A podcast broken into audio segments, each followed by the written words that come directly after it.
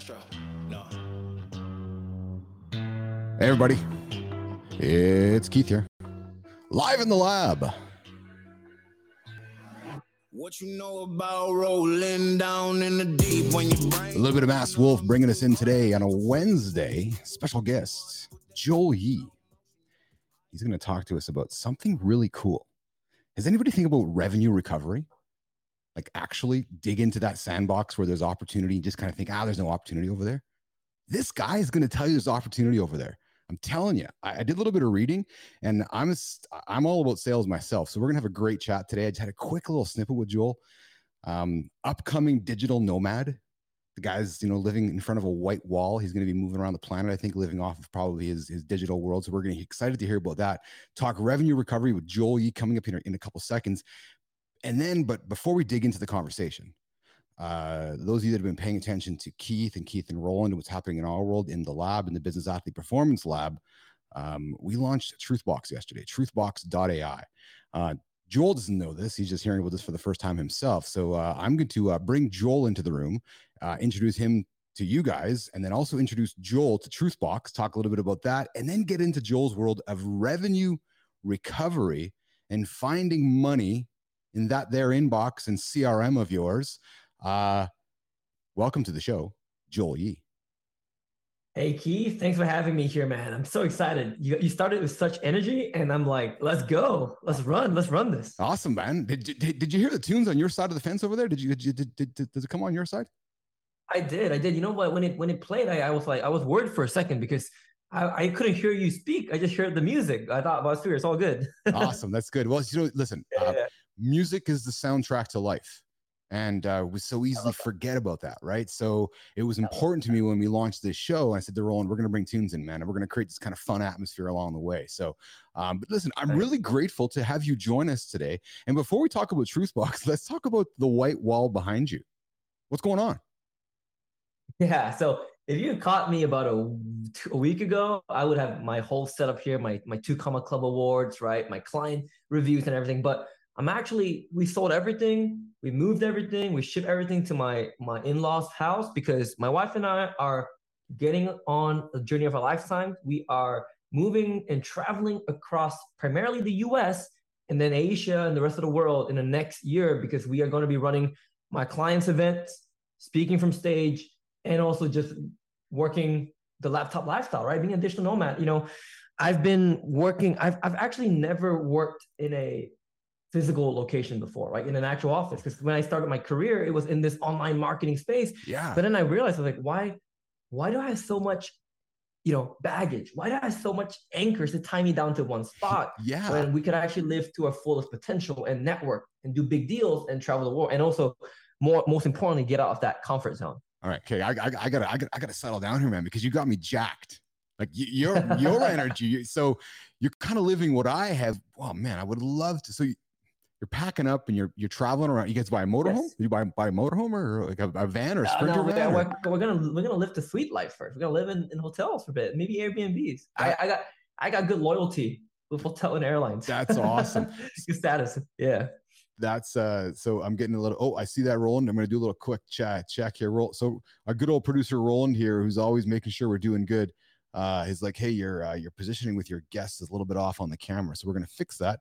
Uh, Roland, I just mixed up both here, so I'm gonna do this here, and uh, we are going to uh, edit on the fly. So uh, it's funny, uh, Joel, because we're doing this live.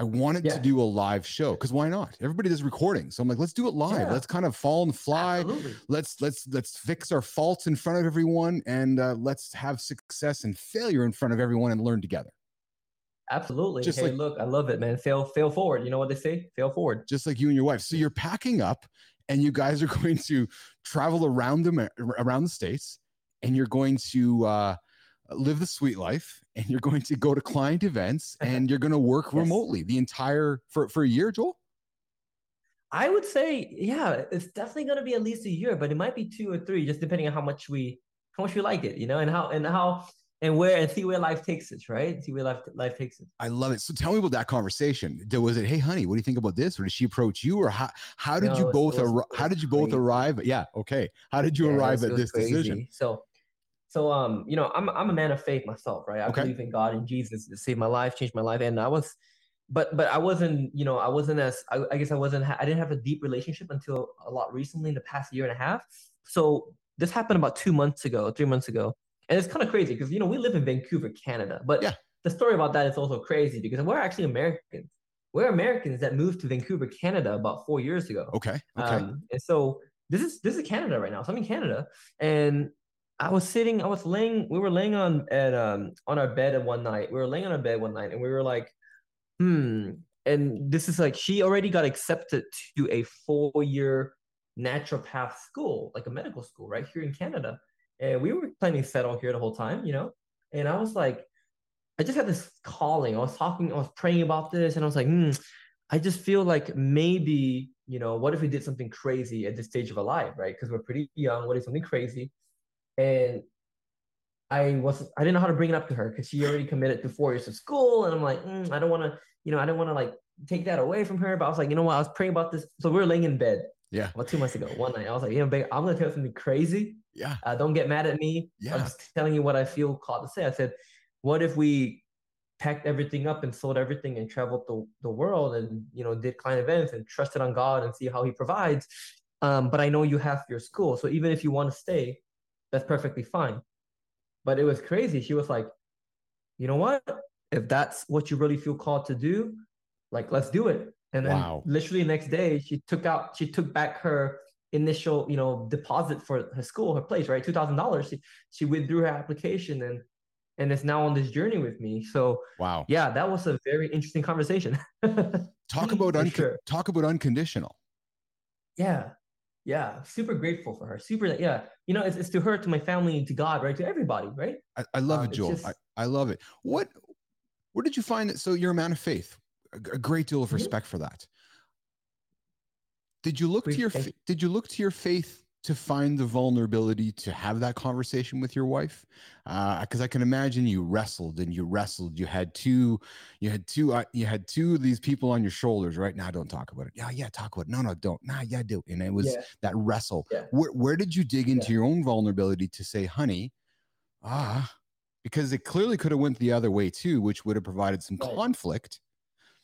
For sure, for sure.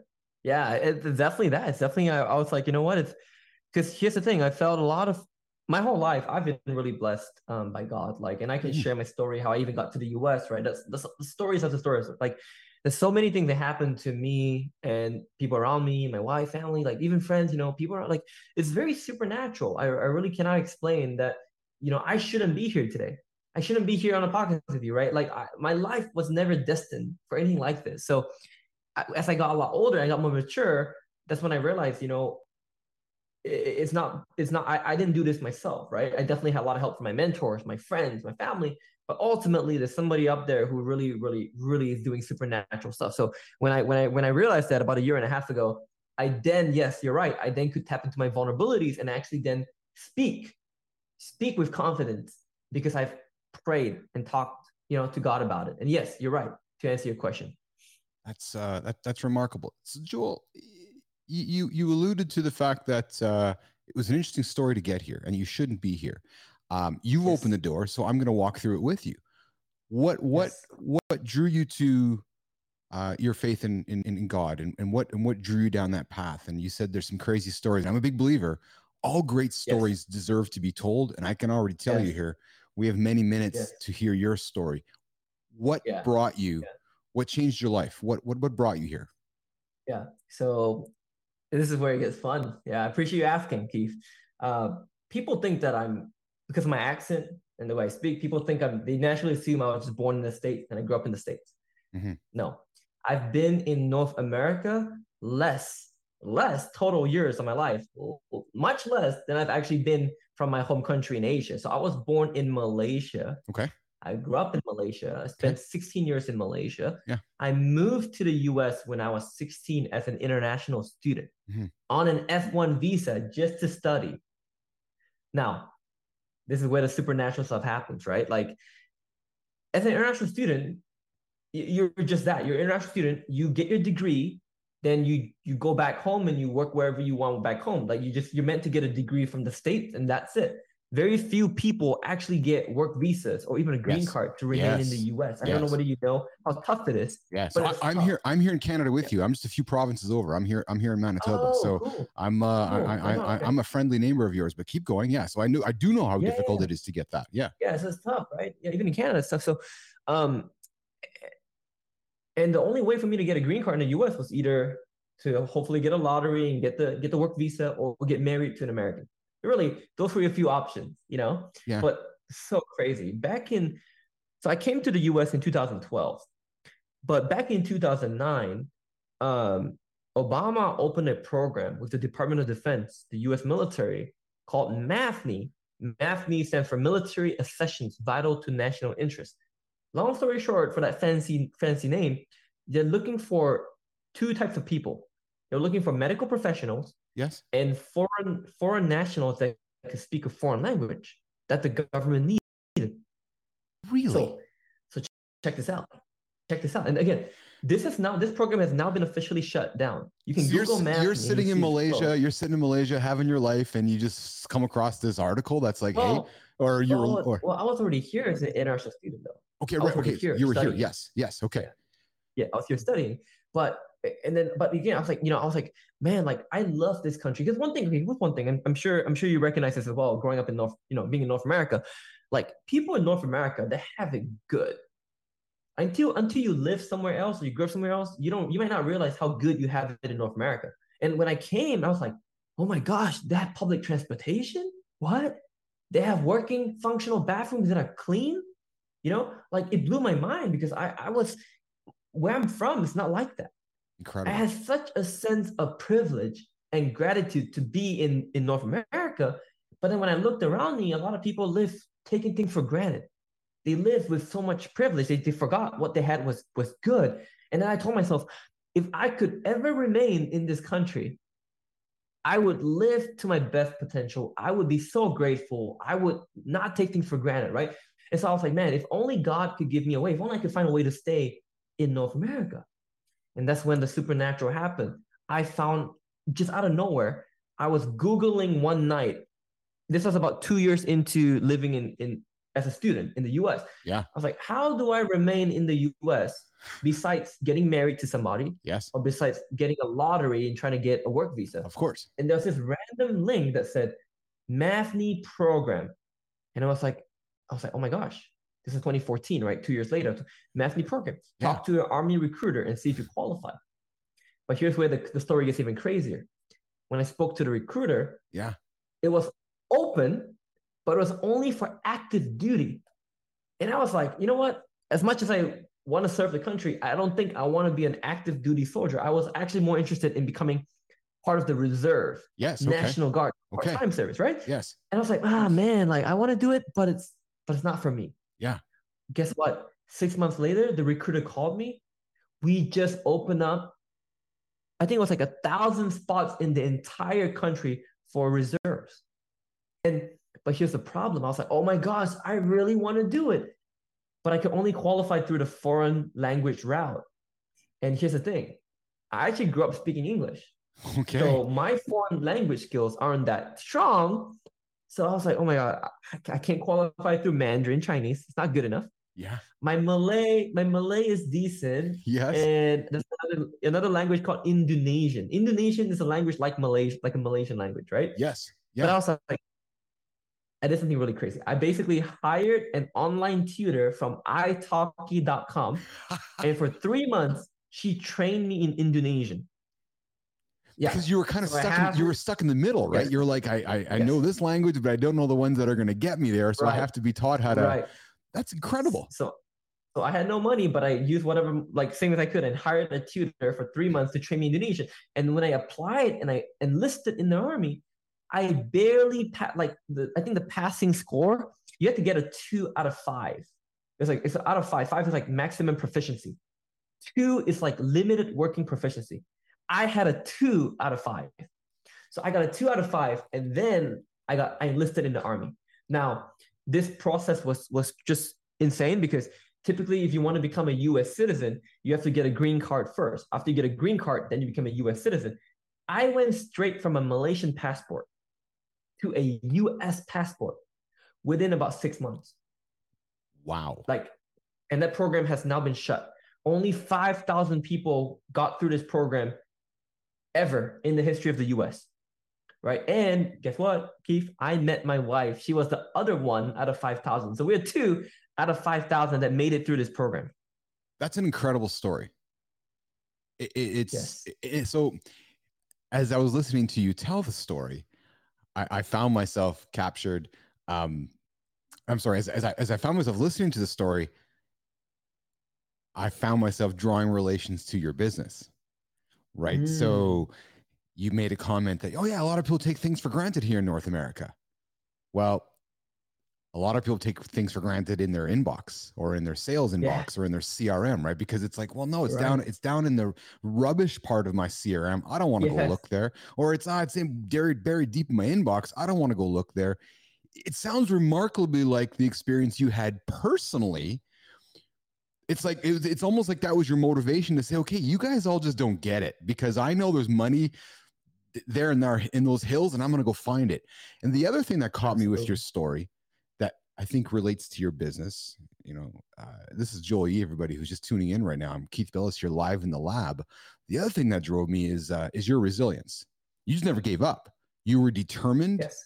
to stay here. You were determined to build a life here, and you weren't going to take no for an answer. That's correct. H- how do you how do you not take no for an answer?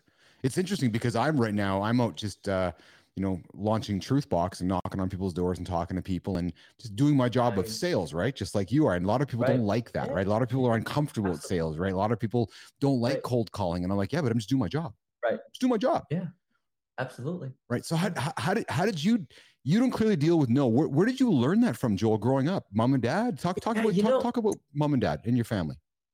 Yeah, Keith, that's a great question. You know, when I okay, so so when I grew up um, as an Asian boy and growing up in Malaysia, I was again the reason why I said I, I shouldn't be here and I wouldn't be here um, had it not been for something supernatural was I was told my whole life to stay in my lane, that I'm loud, obnoxious in school. I got punished for that. Went home, got physically disciplined by my mom, and was told, "Hey, just don't talk. Basically, just do what your teachers say. Don't try to be special. Don't try to stand out. Don't embarrass the family. Stay in your lane." Be a follower. Um, and that was the programming. That was the programming in, in a lot of Asian societies, right? Yeah. So 16 years of my life, that was my programming. Now, that's why I'm saying, like, well, how did I go from that to this? And that's the question you're asking. How did you not? How do you develop that that resilience, right? yes. How do you how do you break out of that? So for me, I'll, I'll share with you what what was the biggest, you know, the biggest the biggest pivots in my life. I think just being able to first leave the environment, and this for anyone watching in or tuning in, like the environment is so underestimated in terms of how much it can affect your future in your life. I think leaving home at 16 was one of the best decisions I've ever made because that meant I could break free from chains, right? And anchors. And but things but, that but I would challenge you. Joel. I wonder if you actually made the decision because subconsciously it sounds like the decision was made for you. You just had the awareness to pull the trigger. So so here's the thing. I wanted to do everything to get out of Malaysia. Yes. I just I just I just I just knew like and and the reason the way the reason how I got permission from my parents to and they put up a bit of money for me to go to a community college community college in Okay. Auburn, Washington, right? okay. Okay. Seattle was I told my mom, hey mom, I'm gonna be a doctor. Ah. And as you know, every Asian parent, they want their kids to be a doctor, lawyer, engineer. Yeah. Yeah. Now, so, so did my parents too. going- right. Yeah. Right. And she wasn't gonna let me go what unless I said I was gonna be a doctor. And so I did. I said I was gonna be a doctor. Yeah. and that that that gave her, I guess, that gave my parents the I guess the willingness to to let me go, right? To, to invest a bit of money and let me go to the US, to North America. Right. Um, but to answer your question of the resiliency, I think when I moved to the US at 16, that's when I truly found myself.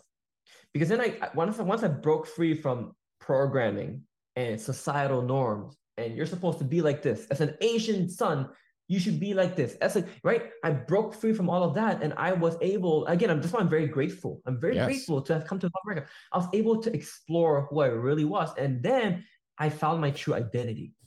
So everything in life, I believe, and you know this to be true, Keith, everything in life that a person does, success or failure, it all comes from the identity.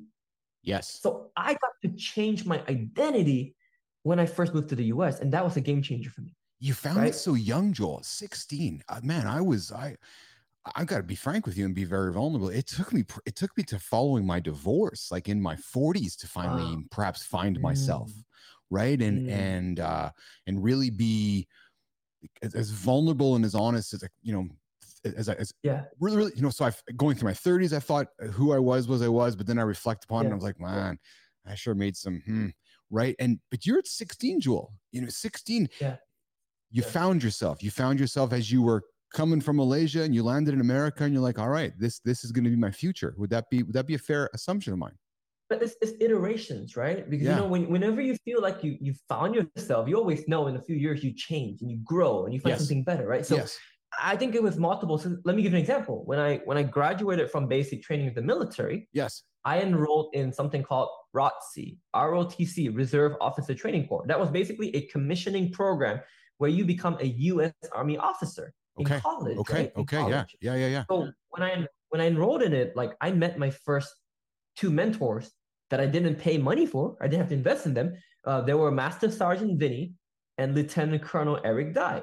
They were my cadre, the the cadre meaning the the staff members of my ROTC program in school. Okay. And they were both military, non-commissioned officers, and very senior commissioned officers. So, so they mentored me. And again, that that part of my journey shaped my identity again. So I went through multiple iterations Yes. Yes. to become what I'm today, right? Yeah. I, I found it, I find it fascinating that you chose the path because this listen, you, you that one word military freaks a lot of people out. Right. What do you, Oh, what do you mean? I gotta, what do you mean? I gotta, what do you mean? I gotta join? react- my mom's reaction. Well, I can only imagine, right? So to say, yeah, well, I'm joining the military, but the military was the ends to the means for you, wasn't it? Because you knew that in order for me to stay here, that was the, I'll put it in air quotes, sacrifice you had to make. But I can only imagine what you learned through that experience and how grateful you are that you went through that Yes. experience. Would that be a good assumption of mine as well? Absolutely. Absolutely. You know, they say the military turns a boy into a man. Absolutely true. So, so, like so it's, knock it's that, really cli- meant to knock- just break you down. yeah. So knock right? that cliche out and make it real for me. So take take that cliche and make it real. What did that mean? Yeah, yeah. So so the first okay, so so I think so not I think in the military, I learned for the first time in my life what it truly meant to have camaraderie, right? Yeah, to yeah. have brotherhood. Yes. Because I'm I'm an only child, Keith. Okay. Okay. I'm an only child. I Okay. never had siblings. Sure. And I remember remember I moved to the US at 16. I just I never really had people around me. You've right? been on At your 16. own. You've been on your own. Yeah, I've been on my own. But when I went to basic training at 19, I, was in the military at 19, I joined 19. Yes. I was in a barrack, I was in a dorm, not even a dorm, a barracks room of 50 men in Fort Benning, Georgia, right? Infantry school. 50 men. So, you know, I'm like, oh, that's wild for me. Yeah. Never in my life have I lived with 50 guys or boys and men in a room. right? Yes. Yes. So yeah, that's again, that's why I said it turned different boy because there, you know, I met people from the south side of Chicago, from the hood. I met people from Louisiana, Kentucky, who spoke with a southern twang, who sh- who shot rifles and and hunted. I'm like, I'm like, I remember I'm a guy from Malaysia. Like, what in the world are like? It was such a culture shock. It was people from all across the country, you know, people from Puerto Rico, right? We even we even had people who were like born in the UK or or or Canada, and this what what happened to an American citizenship and joined. So it was just weird. But for me, that was why, like, boy to man, Yeah. we had you know we had hazing, we had you know people forming cliques, we had people ganging up on each other. It was just a whole. I, I can't even explain explain in words, man. It was just so much growth. All those so real much all those real things that happen in the world but nobody wants to talk about and you're and you're just Yeah. thrust into that experience immediately Yeah. so how long were how, how long were you in uh uh, in the reserves for joel So I've been in it about eight years, and I got out this March. Actually, I just got out a few months ago. oh wow so what does that mean when you say just got out so how, how did you're you're out so now you can't get called to duty essentially Yeah, so I'm now. I, I literally opened my email this morning. And you know what? Let me let me show you on my on my phone. I Yeah. opened my email this morning, and I got I finally got my veteran card. U.S. Army veteran card. So I'm officially a vet now. No kidding. that is really cool. Right Look at that. Yeah, yeah, yeah. Yeah. Yeah. So so basically I'm veteran, I'm done. I'm done in my service. Yes. Um, and how it works basically in the reserves, National Guard, you serve one weekend a month. Okay. So Saturday, Sunday, once a month, you go and drill with your unit. Okay. And if there's any deployments or anything that they need you for, then you will go on tour. We call it tour. Yep. A short tour is three months. A long tour could be nine months long, right? Got it. That's when you get mobilized to active duty. Yes, yes, yes. So that's a good pivot then to um, the athletic side, the fitness side, the wellness side, Yes. The you know we like to talk about that here in the business athlete performance lab these ideas of you know athletic principles and business principles bringing out the best in us. So you're going through the military a kid from malaysia. Uh, how, how how did the impact of the physical uh, um, uh, structure to your life how, how did that impact you? And then how have you brought that into your day to day today? Like how do you Yeah. how do you manage Cool. yourself today? Yeah, cool. So backtrack a little bit. When I was growing up, growing up in Malaysia, there was Yeah. one thing I was actually really good at, and I was actually known in my my my, my local town for in Kuching. I was actually a sprinter. So I ran the 100 meter dash in a 200 meter dash very, very well. Like I Fantastic. naturally ran very well. And then Yeah. my, my parents just dropped me off at school and I just started running and I kept running and I got trained and I won a lot of gold medals for the 100 meter, 200 meter dash locally, right? So I think from young, I already knew what it's like to train every day physically, okay just discipline, yes. discipline, training, running, you know, just really. So, so I did that for about from ages seven to about ages 14 okay right? 14. So I quit about two years before I moved to the US. Yeah. Then when I from 14 to about 19, when I moved to the US in my first couple of years of college, I basically fell off the bandwagon. Right? like I, was- I stopped I stopped working out, stopped running. I played soccer here and there. Yeah. But then again, right, getting ready for the military. I mean, that again was like i all bet in. Right, right. Running, running five miles a day. You know, I used to run five miles a day every single every single day, five days a week. So I would run about I would run about 25 to 40 miles a week just, just in the army. And so back I was really in shape, like for sure. 2019 to like 20, no, sorry, 2015 to 2018 with the military, where I was in ROTC program. That's what I did. okay Ran a lot, worked out a lot, uh, body built quite a bit. Yeah. And then again, it's like it's like iterations, you know. It's like it's so funny because after 20, 2019, I fell off the bandwagon again. Then last year, 2022, after COVID, and then COVID hit. COVID Yes. hit, war shut down. I was in Vancouver, BC, completely locked up. No gyms were open. I all I did was cycle on this little bike that we had on a con in a condo in our in our apartment. We bought a little uh, biking unit thing. yes yes Um, yeah, but then last year I hired a personal trainer. I got into bodybuilding, and now I've actually gained 25 kilograms in back then was like six months. So I put on I put on muscle, and now I'm lifting again. So now I lift every day. good for you good so Yeah. good for you so I, i'm a i'm a big Yeah. proponent of lifting I'm a, I, I i I, I enjoy lifting heavy things up and putting them down as I joke with my kids. Amazing. Yeah. Um, Yeah, amazing. talk to me about uh, what you've learned from adding strength training to your lifestyle and how that has impacted Yeah. you in the office on a day to day basis. Yeah. The the biggest thing, and this is so true. Like when I first met my personal trainer in Vancouver last year, he was like, you know, when you when you put on muscle and you gain weight, you're gonna feel more confident. You're gonna look yourself in the mirror and you're gonna love how you look. And I, at first, at first, I didn't really believe him because I never really put on that much weight. Yeah. But when I did it, I was like, I was like, you're right, man. I feel different. I feel more confident. I walk into a room, look good, right? You stand tall, you stand strong.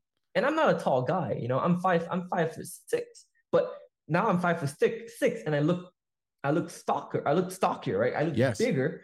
It definitely feels good. So he's right. He was definitely right. That you know that's that's a that's an honest, awesome answer because you know it's one that we often really lose sight of. Frankly, right? We are always thinking about not having that answer. Well, no, because I look good. No, actually, I feel when I feel great when I when I know that I look Yeah. good, I feel good. So that when you go amongst your peers and you get in front of a room to do either speaking or selling, yes. you feel damn good about yourself, don't you? And you're like, hey man, I'm going to convince anybody. you Yeah. perform. You perform at your peak because you just feel good, right? Every human being, we do. This is what we teach in sales, right? Yes. Humans do. Humans do what they do based on just one thing, and that one thing is feeling. Yes. You you do it because you feel like doing it. Yes, exactly. Right? Exactly. Yeah, yeah, so your kids don't eat vegetables because they just don't feel like eating vegetables. You know, It's so it's just a feeling. Yeah. So when you feel good on stage, then it's game over. You can you can you can control the entire room. You can do you can do anything. You're unstoppable. Yeah, it's it's so true. So it would be fair to say, Joel, and you've hired you've hired a personal trainer, and Yes. um, being an athlete now is as important to you as as your faith and as businesses to you now. Is that is it really kind of part of your lifestyle? Yeah. Exactly. How do you think? Health, wealth, relationships. yeah. So you're a structured fellow. I, I'm going to make the assumption you're a structured guy. Yes. Structure Yes. in my world, structure equals success. Agree? Hundred percent. I'm a routine. I'm a routine guy. Yeah, so am sure. I. I'm, if, I can guarantee sure. you, if you called me at a at 6 13 p.m., I can tell you exactly what I'd be doing, or 6 13 Yes. a.m. Like it's just so neurotic that way. Yep. So then here's what kind of get, here's what makes it uneasy for me because um, strength training and my, wellness, my physical wellness is part of my structure. How are you going to fit all that into your structure of your nomadic digital lifestyle when you're going to be always on the Yeah. goal? Have you thought about Yeah. that? yeah. That's when that's when discipline really kicks in, right? Yes. Because it's those nights or those mornings where you feel like, ah, I'm so sleepy. I only slept four hours. Yeah. Can't lift. That's when that's when that's when that's when the identity, the discipline has to kick in. Yes. right? Because it's not about motivation. Motivation's fleeting, but it's the discipline to say, you know what, I'm gonna stick to my routine. So for me, that's why it's like I've told you from the from the start. It's going is a big change in my comfort zone. Yes. I have to get out of my comfort zone. So I'm gonna have to do things that are very uncomfortable. Um, but I'm not. I'm not going to. Uh, with the way the way we travel in the next couple months, isn't like we're switching locations every three four days. We'll probably be in an area for a good one or two weeks. right. So I'll be able to still work out very well during those, you know, during those weekdays and everything, because I'll be I'll be doing my routine. Yes. Yes. Yes. Yes. I love that statement you just made. Motivation is fleeting. Yes. You believe that, don't you? I 100% believe that. Learn that in the military. Expand on expand on that. Expand on that. You learned that in the military. yes. Yeah. Well, I mean, military is all about discipline. There is no motivation. We are we are yelled at, cussed at, berated every single day, no matter how good you do. You just Yeah. because in training, right? You just they just discipline you. They all they do is to just say you're not good enough, do better. You're not good enough, do better. There is really no much. There really isn't much motivation. Yeah. It's it's so so in those you know those two four months of intense training every single day, you just learn to develop the muscle of discipline. I, I've always said to somebody, at least you know, back when I was building teams and so forth, I don't want to Yes. hire somebody who I need to motivate, or I don't want to work with somebody who I need to motivate, because Correct. because um, if if they need motivation, they're never going to get it, right? You you you you 100%. have to find that motivation somewhere in yourself before you can come to the table. Do you do, do you agree with that as well? Yes. I yeah, 100% motivation comes from within. Um, but also at the same time, discipline kicks in when motivation isn't there. Ah, Right. discipline It's like- kicks in with motivation. Yeah, you're right because this because it's if like- you because if you have the discipline ingrained in you, it's like uh, it's like your ref, it's like your reflex. Right? You just do it. It's like it's like it's like it's like, I, I I think of it like this. I think of I think of discipline as like the gas that powers the car. Yes. Discipline keeps the car going, right? In a straight line, it keeps going, it keeps hustling one step at a time. Motivation could be like nitrous, could be like turbo. yes. Hey, when you have motivation, good, you go faster. But guess what? Your your your your turbo needs to be charged. You can run on nitrous 24/7. yes. But then what do you have? Your car's not your, your car can't stop in the middle of the road. You need the gas. That's where discipline comes in. Joel, you're wise, wise, wise beyond your years. Clearly. Um, how do you keep the discipline in your relationship with your wife? You, I, you know, how, how does how do you two keep each other centered, and how do you keep the discipline together? Um, it's definitely been a tough journey because you know I got married relatively young. I got married, um, and, and this is young because you know compared to my my friends my age Sure. these days, right? Yeah. Um, I got married at 22, 23 Okay. when I turned 22. So, um, the first the first two years were definitely rough. Yes. We were still immature. I'll say immature. A lot of growing to do. Of course. a lot of insecurities, a lot of trauma from my childhood that I didn't realize I had, that I had to work on, work through. Um, but I, I think as they always say this, and I, I really know this to be true, the tough times actually make you grow closer together. No question. And I think I really appreciate the tough, like tough times with my my wife. You know, there are times where we considered divorce. There were times that we thought it was not it was not going to work out, but we we just worked through it. We just worked through it, and it's still a work in progress, right? To be fair, it's always a work in progress. Hundred Uh, percent. but again, going back to my faith, I still believe the reason why we're together, still together, is because of because of the man up there. Because he, I believe I can't glue this together. I, I myself, uh, no matter how much power, no matter how much I try, I might still not make this work. But the person up there could do could do the supernatural, right? Yeah, I, So that's kind of how I come to terms in my relationship. I applaud you for that. I applaud you for that. Joel, you're you're a great communicator. Um, talk about how uh, you and your wife use communication to keep those bridges open. Is it something you guys have to actively work on? Is it uh, Hmm. is it something that your your your wife is a big fan of? Do you both you know mutually communicate together, or is one side talking, one side listening? Talk about the power of communication in your relationship. Yeah. Yeah, it's definitely a give, it's definitely a give or take, right? It's definitely a listen, try to listen more, right? In Yes. sales, listen more than you speak. And Yes. saying, God gave us two ears and one mouth, right? Yes, so listen yes. more. Um, and obviously, it, it's hard for me in the beginning because I'm, I'm a naturally talkative person. Sure. I tend to talk over people. I can get really excited when I talk. So it's still a training for me to be like, you know what? Listen, listen, Yes. listen, calm down. This right. So for me, that's a big reminder for myself every single day. But in terms of communication, um, we're both very different. Mhm. So if you know, like the M, you know, the MBTI, the Myers Briggs yes, of course. test. Yeah. Yeah. So she, so she's an F. She's feeling. Uh-huh. I'm a T, right? I'm a T, which I believe T and T and F is like the two opposite. I think T is like intuition or something like that, right? Okay. Yeah. So I'm more logical processing. Right. So I made the mistake when we were younger in our marriage where I would say something and it would make her feel a certain way. And I would be like, why do you feel like that? Right. But knowing now I know, and now being more mature, I'm like, you know what? That's just how we communicate. Yes. I have to be more patient and understanding, just like how she also has to be with me. So we've grown in that way, just understanding each other's communication style.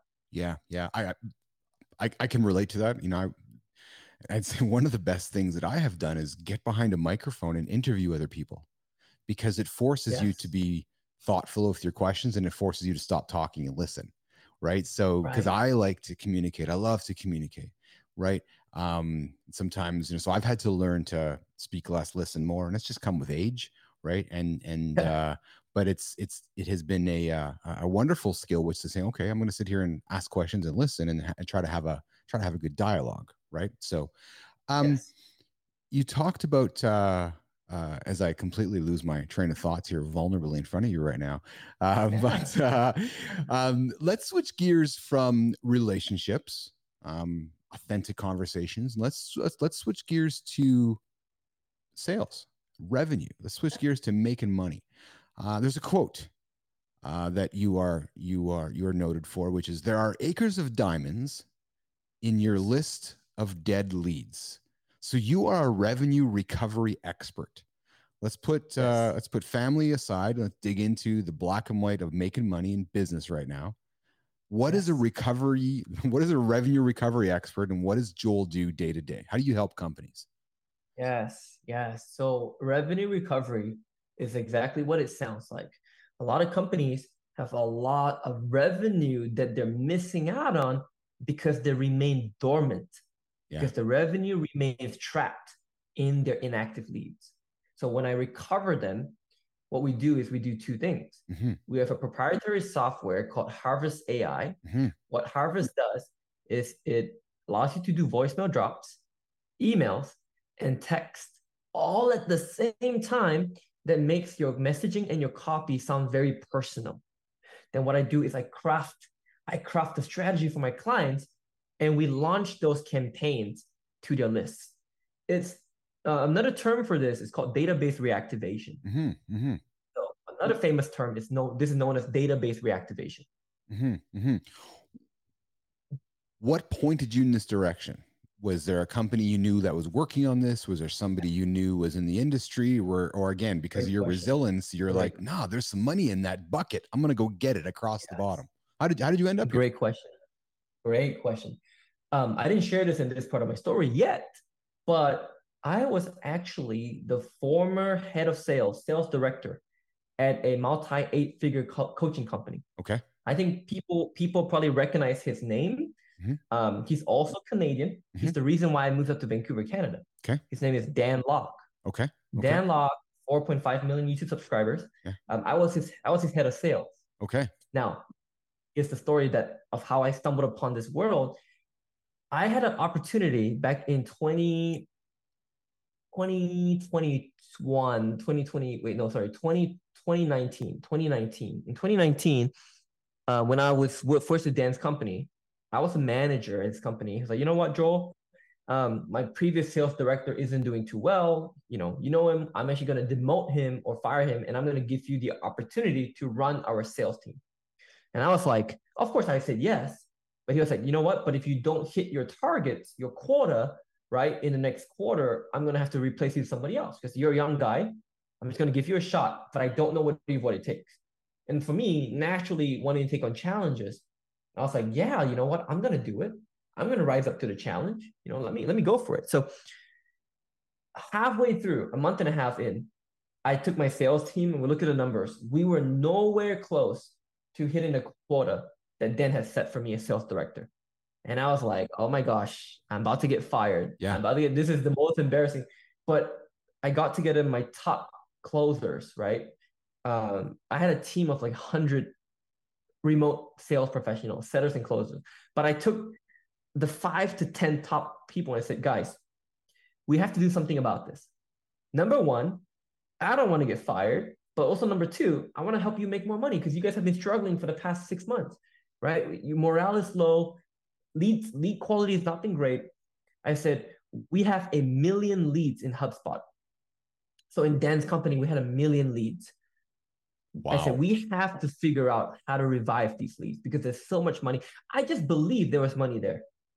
I just believe. So my entire my my my my 10 sales guys and me for the next month and a half, we built out a bunch of email sequences and text sequences with technology and good copy. And we called the leads, we dialed them up, voicemail dropped everything. Long story short, long story short, we made over a million dollars for Dan, money that he wouldn't have made. Money that he wouldn't have made. That's why I kept my job. Not because I hit the quota, but because I discovered something new for his company and implemented a system that is now on now it's on autopilot. I've left Dan's company a year and a half ago. He still has people farming farming his dead leads. yeah. So he's making money now for the rest of his business career, automated, right? Recovered. That that's incredible. So I, I would love to hear the behind the scenes as this is happening. So does Dan know this is going on at the time? Are you just uh, doing this and saying, okay, when we when we accomplish success, we're going to show him, or or what was that? What was the meeting like when you're like, hey Dan, we just we just found a hey Dan, we just found a million bucks in the corner over there. Pardon Yes. me. Like Yes. No, no. So, so, so the million was probably collected over a period of, um, I want to say eight months, right? Eight- Yeah. So, so, but he, but, but what I did was in my executive meeting, I was part of the executive team. I would start showing Dan and the team this is what the sales team is doing. Yeah. We have this new project that we call farming dead leads. We Yes. just made 200 grand this month. We just made 100 grand this month, right? yes, And so the company could start seeing, okay, Joel's department is doing something really innovative. They're doing something that's high profit. Because again, we've already spent money and time to acquire these leads. They're just sitting there. yes. No one's working them. Right. And so so they, they saw the value, and that's kind of why it was such a big hit. Joel, so I congratulate you for su- your success. That, that's a spectacular story. And anybody listening right now that is sitting there going, hmm, I got a big CRM, whether it's Salesforce, HubSpot, whatever it is, and I got a ton of names sitting in there. Clearly, this fellow can pull money out of those names. So I think he, I would invite you to check out Joel Yee here if you're uh, listening to this either on podcast or watching and going, hmm, you know, I should contact Joel. Joel, why Yes. why do you think that? So you're a sales guy, clearly, and you're good at Yes. it, clearly. Yes. Why do you think people are so scared of it? Why do you think people I'm going to use the word shun me and you because we're bothering them or because we're inboxing them or voicemailing them or emailing them Yeah. or why do you think they're like ah, f- this Yeah. Joel guy's bugging me again when I'm like Yeah. no no actually with all respect um because you're a senior executive and I'm saying that really sarcastically right now you know that I'm just doing my job do you follow me Right. right yeah why Right. why why Right. why are you shunned why am I shunned why it's and, this is my big this is my big now my big vision for my company right because the reason why we're shunned is because sales the word sales has developed such a negative connotation over the past centuries Mhm. because the the the sales practitioners Mhm. many of these practitioners they sell in a very non unethical slimy sleazy uncomfortable way Mhm. that gets people really frustrated with them Mhm. and because of because of the overload in what i call non i don't even know how to like just slimy sleazy type of selling Mhm. which a lot of people haven't learned the right way to sell which is what we teach non-resistant selling right it, it, i think it causes a very negative connotation so when people think of us as salespeople or sales professionals they immediately associate us to you know a used car slimy sleazy salesperson right? I Mhm. think that's the biggest problem. Mhm. but, but the good news is keith good news is people like you and i we can change that connotation right? We can change it. Because look you and i both know because our products and service are so good and they actually change businesses and impact people it's our ethical responsibility to sell more of it. But but we have to come from a place of service. Serve hard sell easy. One of my good friends barry baumgartner she said this quote and i love it. I take i use it till to this day. Serve hard sell easy. Yes. When you serve people first and you serve them hard the sale becomes super easy. Yeah that's a really good point. But, but most people do it the opposite. They try to sell hard and serve easy you know? Yes yes. Right? Yes. Yeah. Yeah yeah yeah yeah yeah. Um when you when you get turned down and you get and and you know the voicemails aren't working the emails aren't working Yes. the calls aren't working h- how do you keep going like uh, how do you how do you how do you how do you not Yeah. stop Yeah, yeah. I got two great things for that. Two great things for that. And I learned this all from mentors. Number one, no is just a no right now. Yeah. Right? There's not a no forever because everyone's situation changes all the time. Just like somebody that wanted fitness coaching three months ago, right, to lose weight, maybe they're in a place where they, they don't want to do that. But again, in six months, they're going to want to lose weight again because Yes. it's closer to summertime. So just because they said no to you in September, it doesn't mean they'll say no to you in March. yes So why are you not continue reaching out to them and developing the relationship? Because probably when it comes close to summer, they want to look good and have the summer body. They're gonna reach out to you to lose weight. That's the first thing. No it's never a no right now. yes The second, the second thing. This is what I love because I'm such a logical guy. Like I love, and this is such an Asian stereotype. I love math. I love statistics. I love the law of numbers and the law of averages. ah i know where you're going with this Yeah, every no leads you closer to a yes. yeah yeah That's just pure math. So the more no's you get, it means a yes is coming soon because you cannot, you just cannot beat science and math and the law of averages, right? Your conversion rate percentage will always be whatever percentage it is. And that's the thing. You will make some sales. The more no's is a good thing. So I we reprogram our team's mind to understand that no's are a good thing yeah because it means a yes is coming soon. That's brilliant, frankly, isn't it? Because, you know, if you get 10 no's, there's probably a yes around the corner, maybe 11 or 12 or 13. So don't expect a Yes. yes on the first one, maybe not even the first 10, but No, know that. And so, you know, eventually along the way, there's going to be a yes. I, I think that is brilliant. And I often, Yeah. I, I, I, I, I, I'm sure you would concur with what I'm going to say next, but I often say to somebody, listen, if you get up in the middle of the day or you're, or you're sitting at your desk and wondering what I should do next, and you're looking at your list of tasks, always go to the sales task. And what I mean by that is go talk to somebody. Because if you're talking to somebody Yes. that can directly affect revenue, then um, you're doing more than most are probably doing because most people are not doing revenue driving tasks. right? So because the more people you talk to, like this morning, for example, I, I had I had a meeting this morning at seven o'clock that went sideways. They were able to make it, so I was like, all right. So I was up for a walk. Well, you know what I did for two and a half hours? I cold called people. I was on LinkedIn. I was on email. I was just I was just bang bang bang bang bang. Um, because it was just a law of numbers. By the time I go back to my desk, up three meetings booked, and I'm like, yeah, all right, there you go. It's productive, right? But it was because I had to talk to about 17 people before I got three meetings. Right? Correct. Correct. Correct. So, Joel, as we wrap up, as we wrap up, this has been a spectacular 54 minutes live in the lab with Joel Yee. Um, as we wrap up, what would be um, what would be a, what would be something you would want to make sure the audience knew about you, knew about your business? Uh, here's your chance to plug. Here's your chance to you know ensure that anybody listening right now is like, hey, I want to. This is what the audience needs to know about Joel and your business. Yes, yes. I think the and this is comments coming from directly from our clients, and I have videos that I can show you. But I think the biggest thing that I'm very proud of my team and our company, right, um, is that we we when I say we truly care, is really what I said before. We serve hard, we sell easy. So working, if you choose to speak to me or one of my team members, you try to get to know us, you will. I, I believe you will find that we are very authentic in truly trying to see if we can help you. Because the truth is, I don't. We can't help everybody, and that's okay. We're Mhm. not gonna sell you something you don't need or push something down your throat or shove something down your throat. We, in fact, what we typically do is we refer people, we refer you to somebody else that can help you. yes. So we have no problem doing that. We have no problem doing that. So I think it's worth a conversation.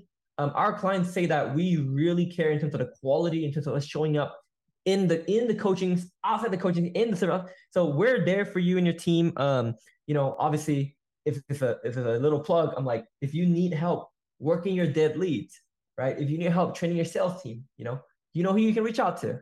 Absolutely. You can find Joel on LinkedIn. Uh, you can find them there and uh, plug the company. The name of the company right now, Joel? Yes, sir. You can just go to my website, joelyee.com, and you'll see my email, you'll see a form, you'll see my phone number. Simple. Instagram at official Joel Yee. That's fantastic. The official Joel Yee. Actually, this is a great pivot to what I want to talk to you about that next because you're the official Yeah. Joel Yee. So Yes. let's talk a little bit about AI. Yes. How- Yes. two things. How, wait- how have you worked generative AI into your business? And then secondly, how do I know this is authentically the official Joel Yee? Joking, jokingly aside, because I'll get to that in a second. How have you worked AI into your business? yes. So our software is called Harvest AI. Mhm. Now, the AI part of it is because we have a direct from a CRM, a direct connection to OpenAI, which is ChatGPT, Yes. we can use GPT-4, 3.5 Turbo, 3, 3.5. And um, what it does in our software is our bot actually replies to your leads, your prospects, via email, via text, Facebook, WhatsApp, Instagram. And it talks like you. You can train it to be like you. You can train in your products. So that's the AI piece that we have in our, in our software. It responds like a like a human person, but it's AI. It's ChatGPT. Gotcha. Gotcha. How did that change your business when you got wind of, you know, GPT making its way to the marketplace? Were you guys early with Oh, APIs a gosh. couple years ago, or did you guys jump on when the APIs started coming up about a year ago? we we integrated this uh, about I would say started this year, so maybe eight nine months ago. So t- Uh, tell me how that has changed. How, how has it changed the business? Our clients, our clients love it. You know, Yeah. before our clients had to have their sales team checking the inbox, Yeah. and the sales team had to reply to all these messages. Now the bot just goes, doop, doop, doop, and then people ask the bot questions, it answers right, and then it just flags it just flags conversations that it can't answer to the sales team. That's spectacular. So much more time efficient. Yeah. Yeah. What's your uh, what are your thoughts on fake content and authentic content? Yeah, you know, I mean, I personally haven't seen much of it yet, but I think one thing AI can never do, can never replace is really that that soul of a human being, right? That Yeah. heart of a human being. You can never AI your way into that. Yes. You know, like us having a live podcast. I, Yes. I don't I just don't think people are going to want to listen to two AI robots speaking together. You know what I mean? Like yeah, I, I we could be two AI bots, but you know, no one's gonna want to listen to that. Yeah, I don't disagree with no- you. I don't disagree with you at all. What what I what I think concerns me is though is the ability to recreate digital versions of ourselves where people where- people really can't really you know discern the difference, yeah, that's right? big, that's gonna be a big problem. right. So a huge problem, So so let, let, let me draw your attention to that problem, and uh, maybe maybe I can take ninety seconds out of your day to uh, have a check of this. Just watch your screen here. Yeah. And uh, Yeah. Let me take a look at. check This this- is your true box, right? check this out. Yeah. Let's let's let's roll it.